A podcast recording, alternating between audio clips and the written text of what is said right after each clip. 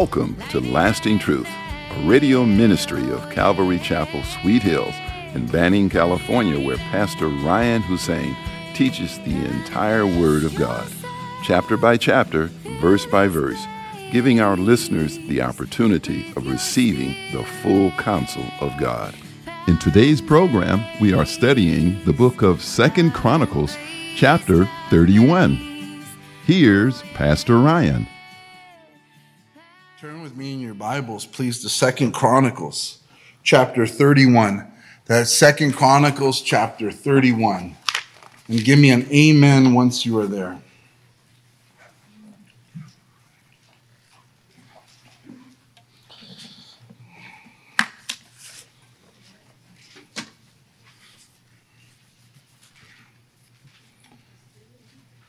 That's Second Chronicles chapter 31.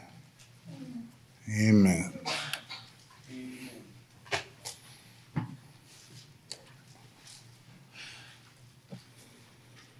All right. And so, Father, we come before you again this evening with thanksgiving and praise for your love, for your grace, for your mercy upon our lives, Lord. You are the God of Abraham, of Isaac, and of Jacob, the God of Moses, Lord, the God of Ezekiel, the God of uh, Jeremiah, the Apostle Paul. And Father, we've come into your house in the name of Jesus, your Son. And we just ask that you would speak to us, Lord, where we're at. Lord, you know our heart's condition. I pray, Father, that you would help us to enter into your spiritual realm of reality. That you would, Holy Spirit, open up our spiritual senses to receive from you your living word. Remove pride from us, remove doubt, remove sin. Forgive us, Lord, our sins and speak to us as we study your word. May it be all of you and none of me. In Jesus' name we pray, and together we say, Amen. Amen. All right, so as you know, King Hezekiah is on the throne of uh, the southern king, kingdom of Judah. The northern kingdom of Israel has already been taken into captivity by the Assyrians. They were taken into captivity because of the rejection of God. They worshiped the false Canaanite gods and did great wicked deeds. And so the Lord allowed the Assyrians to take them captive into slavery. But in the southern kingdom, there's still hope. And King Hezekiah is of the lineage of King David. And he is a good king. And we're told that he did what was right in the sight of the Lord. And he was only 25 years old when he took the the, the reins there. And his father was a very wicked man who did not love God at all. And so the temple of the Lord was closed up. The doors were broken. It was in shambles. People were not worshiping the Lord. There were pagan idols all over Jerusalem, all over the streets and the high places. And so Hezekiah comes in who loves God and just, just immediately begins to clean house. And like literally, they took the rubbish out of the temple. They repaired the doors of the temple. He called the priests and the Levites back in and he got them serving the Lord again, cleaning everything up and getting ready to have uh, the first real Passover and, and the Feast of Unleavened Bread celebration that they've had in decades.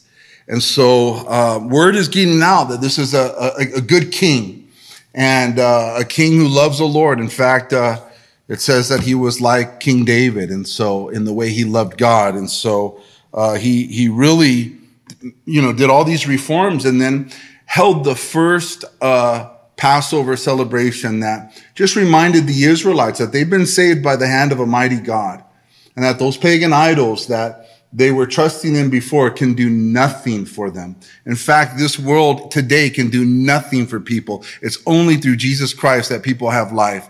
And the enemy is a, is a thief. He's evil, he's wicked, and he wants to destroy people's lives by the same lie that he gave Adam and Eve, which is you can be your own God. You don't really need to be listening to the Bible or to the Lord. You can do whatever you want and still get to heaven. And so nothing can be further from the truth. So Judah is, they all have come together to celebrate the Lord. They've all come together to honor God for the first time in a long time. He even sent uh, runners out to the northern part of Israel to see if there was any uh, remnant, people who escaped the captivity, any of the Israelites, their brothers up there, and a whole bunch of them came down, guys. to celebrate the Lord. So it's a revival that's happening and, uh, they, they go ahead and, and celebrate the Passover. The sacrifices are happening again. They're, they are praising the Lord. It is alive in Jerusalem for the first time in a long time. And, uh, they, you know, after seven days of celebration, the Lord was moving so powerful that they all with one accord said, let's keep doing it. So they did it for another seven days, right? So after about 15 days, that's where we're at in our story. 15 days of that first feast of unleavened bread and, uh, and uh, Passover. In the last verse of chapter 30, it says, Then the priests, the Levites arose and they blessed the people and their voice was heard. And so they blessed the people loud enough for everybody to hear. They, they pronounced God's blessing upon the people. And, uh, and their prayer came up to his holy dwelling place to heaven. And so it's beautiful. We're told here that their prayers hit the ears of our Lord and he was blessed. He was blessed because of the, the effort that all the people made to reestablish worship. They, that all the efforts they made to travel down from such far distances, it just showed their heart right? Their faith was seen in the fact that they traveled so far. It was seen in the fact that they dragged those animals in there to slaughter them and and uh, giving the burnt offerings and the peace offerings to the Lord. They just God sees obedience, right? It's not just talk, but they were coming and honoring the Lord. So He blessed. He heard their prayers, and they were thoroughly blessed. Verse one of chapter thirty-one. It says, "Now when all this was finished, all Israel." who were present went out to the cities of Judah and broke the sacred pillars in pieces. They cut down the wooden images and threw down the high places and the altars from all Judah, Benjamin, Ephraim, and Manasseh until they had utterly destroyed them all. Then all the children of Israel returned to their own cities, every man to his possession. And so when they were done with the celebration on their way home, they went through the cities and as they went through the cities, the streets, they began to tear down the pagan perverse idols. And they were perverse. The Ashtoreth poles were pornographic in nature. These were Canaanite idols. These were uh, Canaanite uh, altars of incense. And, and they were everywhere. They were everywhere because Hezekiah's father had wanted it to be readily accessible for the people to worship these pagan gods. And part of the worship, as you know, to Baal and Ashtoreth was aborting their firstborn children, which they did. They cast their, their babies in the fire. Nothing much has changed. And so it was a very perverse and wicked thing. But the people's hearts were touched so much, right, in their celebra- celebration of the Lord that as they left, they were just destroying things that needed to be destroyed. These pagan idols, these wicked things, they needed to come down. Nothing has changed for the Christian. When we come to know Jesus Christ as Lord and Savior, when we hear the message of the cross, that He died on the cross for our sins to take away all of our sins, and that He rose on the third day to justify us, when we put our faith in that message, it comes with the price. And the price is that we give our lives fully to Him. He has purchased us with His precious blood. Now we belong to Him. And one of the essential things that we do once we come to know the Lord is that we begin to see the things that used to be in the way between us and God as repulsive and wicked and evil. And we just want to get rid of those things that almost destroyed us in our lives. For me, practically coming from the gang life and coming from just uh, all kinds of perversion. As I walked with the Lord, He began to clarify to me, to my heart by the Spirit, that there were things in my home that I needed to get rid of, things that were wicked, things that were evil. A lot of them were movies. A lot of them, you know, all the gangster movies. I had them all, you know, and all of the just just stuff that you know we shouldn't have now as believers. You know, we we should live a, a, a pure life. There was music CD back then. There were CDs. Some of you kids don't know what those are but, you know, I had all this gangster rap, I had all of this stuff that I had.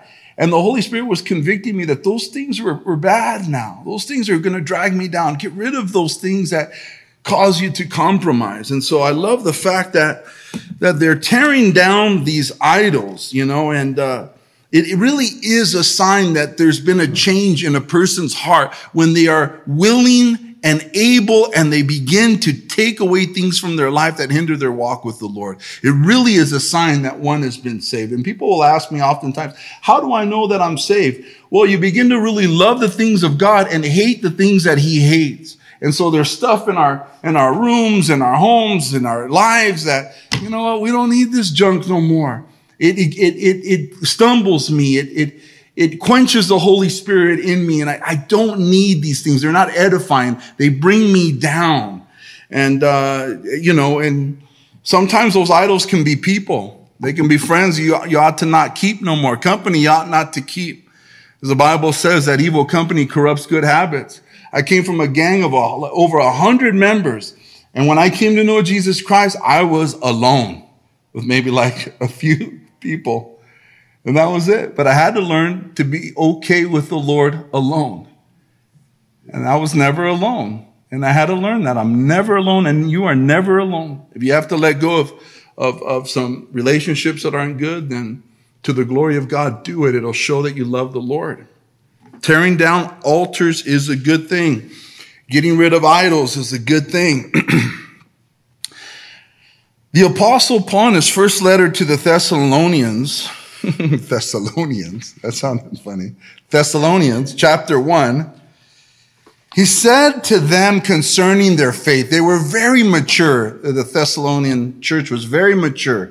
He said that he had heard about their faith. They were so mature. He said, your faith had gone forth not only to Macedonia, he said, and Achaia, but also in every place. Like he had heard they really have faith. He said, your faith toward God has gone out so that we do not need to say anything. Imagine that. We don't need to say anything. We don't need to say much to you guys because you, you, you guys are really mature.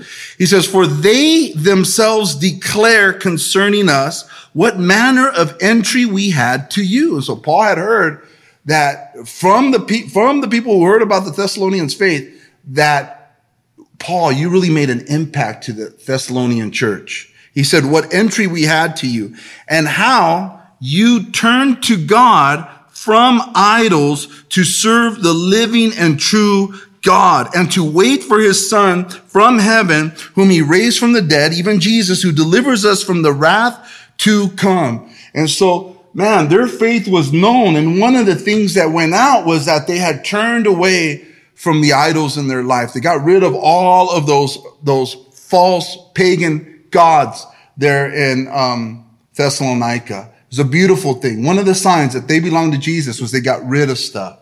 So maybe the Lord's speaking to your heart. What is it in your life that you perhaps need to get rid of that may be hindering your walk with the Lord? Like I said, I do believe when we come to faith in Jesus Christ, it is essential to tear down any idols in our life. The biggest idol in our life, if we're going to be honest, is ourselves. Me, myself, and I. What I will, what I think is right, right? What I think is wrong, what I think is timely, what, what I think I should do. You know, living for ourselves is the biggest idol. And that's why Jesus Christ said, if you want to come after me, you must deny yourself, take up your cross and follow me daily, right? So deny yourself. It isn't about what I know. It's what's true. What is true? Christ is true. God is true and let every man be a liar. But to follow Christ is to get rid of idols. And again, maybe it's the mirror for us, right? I, we just do whatever we want to do. Those days are over. We've given our lives to Christ. What he wants us to do, we should be willing and ready to do it. If he says to jump, we should say, how high, my Lord? Anything for you, for you died for me. It's essential. Idols are anything that grip our passions, our affections, and our emotional state above our love and devotion to Christ. I'm going to repeat that with these glasses on. Where am I? Idols are anything that grip our passions, our affections, and our emotional state above our love and devotion to Christ. If a person or a thing of this world has a greater emotional grip on you than God does, they or that thing has become your idol. Did that make sense? Yes. Like, what has, who has the greatest emotional pool in your life? Is it money? Is it a career? Is it a relationship? Like, uh, God has to be first above all other loves. If we love anyone more than Him, it's sin. If we put anybody above Christ, it is sin. He says we're not even worthy to enter the kingdom of God. He has to be first. And we see in life people really taken by other things in this world. You know, their emotions are high, then their emotions are low, then their emotions are high and their emotions are low, depending on, on, on, on, on, on what's going on in their life. They're not even killed. They're not uh, content or at peace. Everything is like up or down and all around. And because their eyes aren't on the Lord, who gives us satisfaction as we fear him, who gives us contentment as we fear him, and he tells us, don't love anything else because if you follow another love, it'll take you up and then it'll take you down. It'll take you sideways and, and right and it'll take you off track and it'll become an idol. And idols destroy. They destroy us. Why? Because if we're so emotionally attached to things or people, that, you know, it, it'll pull us away from our love and service of the Lord. It's like we can't, we won't really follow him the way he intends us to follow him if we put other things first. Amen. You know, and even, you know, if, if, family leaves you because of your faith, what they, which they did in my case, my family's gone. I'm praying for them. But you know, it's like, it's like, even still, putting Christ first, that relationship with my family did not suffer. The separation had to happen so that one day, hopefully, they can come to know Christ because Christ took me away from them. And that separation is everything that God needs to work on their heart. And He knows what He's doing. Not all separation is bad. But God calls us to love Him above anything. You know what He said in uh, Matthew chapter 10, verse 37 through 39. Matthew chapter 10, verse 37 through 39, you can write it down. He says, He who loves father or mother more than me is not worthy of me. And he who loves son or daughter more than me is not worthy of me. And he who does not take his cross and follow after me is not worthy of me. He who finds his life will lose it. And he who loses his life for my sake will find it. There are too many people still living for themselves.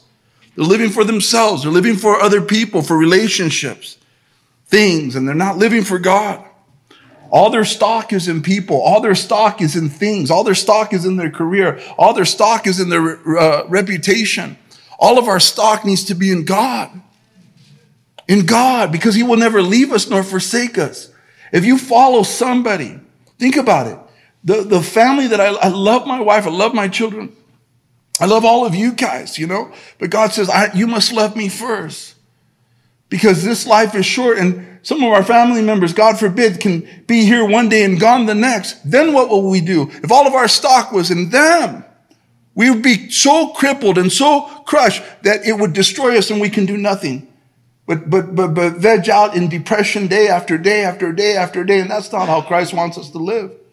Some people want to please family so much that if their family says, well, we, you go to church too much, then they'll get all scared and, and stop going to church as much. Why? Because they don't want to offend family or friends.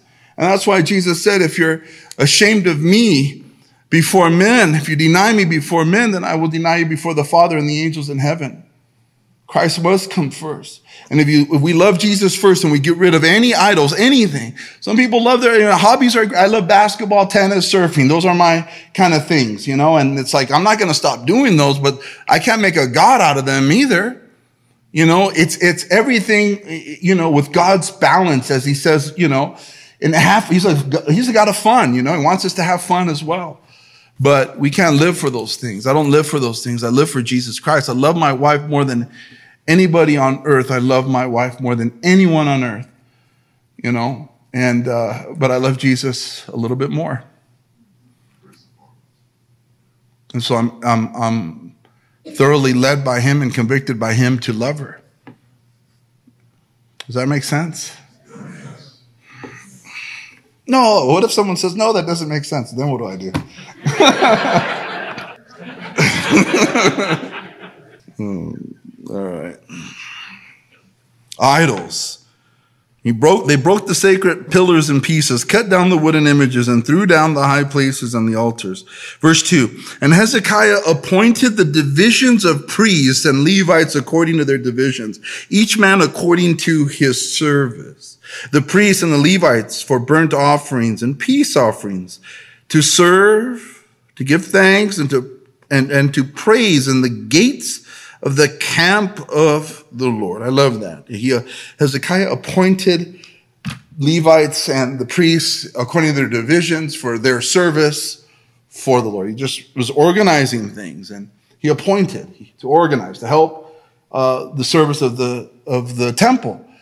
In the same way, as King Hezekiah appointed, we know that Jesus Christ, when he ascended into heaven, he graciously, by his grace, poured out his grace and gave gifts to men. He who, he who uh, first descended, then ascended, and then he gave gifts to men. And it's grace. He blessed us all with gifts to be able to, in our place, serve the Lord, just like King Hezekiah. He's done that for all of us. All of us. And he's given us these gifts so that we serve him, not so that we you know, are bench warmers, but that we, we put skin in the game and get involved. We were talking on Sunday about the resurrection and the importance of the resurrection. And those who deny the resurrection are, are wrong. And, and as, as believers, if the resurrection didn't happen, then our faith is futile, right? We are still dead in our sins. And so the exhortation on Sunday was if we truly believe in the resurrection, that means you truly believe that when you die, you get a new, better body meant for heaven and that you're going to appear before Christ at the Bema seat. And he's not going to judge you for your sins, but he's going to judge you according to the, your works, like judge your works. You believe in the resurrection. If you do, then you'd be serving him. Because we, I believe I'm going to see him and I'm going to see him. And what am I going to say? Uh, for your glory, I kept the bench warm. I mean, unless we can't, unless we're physically unable to like get out of bed, there's something we can find to do in the house of the Lord. Something. And I say the house of the Lord because you're in the house of the Lord, and, I, and He's called me to be the pastor of this house of the Lord. If I was in some other country, then those in that country would be, called, would be called to help there. Because people say, oh, I serve the Lord, but I do it over there, and I do it over here, and I do it over there, and I do it wherever I want. I don't need, I don't need to serve in the church. You know, Hezekiah was appointing people for the, ta- for the service of the temple because they got a refurbished temple. You walked into a church that just was blessed with, with the church we too, like our story, have a t- coinkadink? I think not. Uh, we need help in children's ministry. You guys don't like kids? Who doesn't like kids?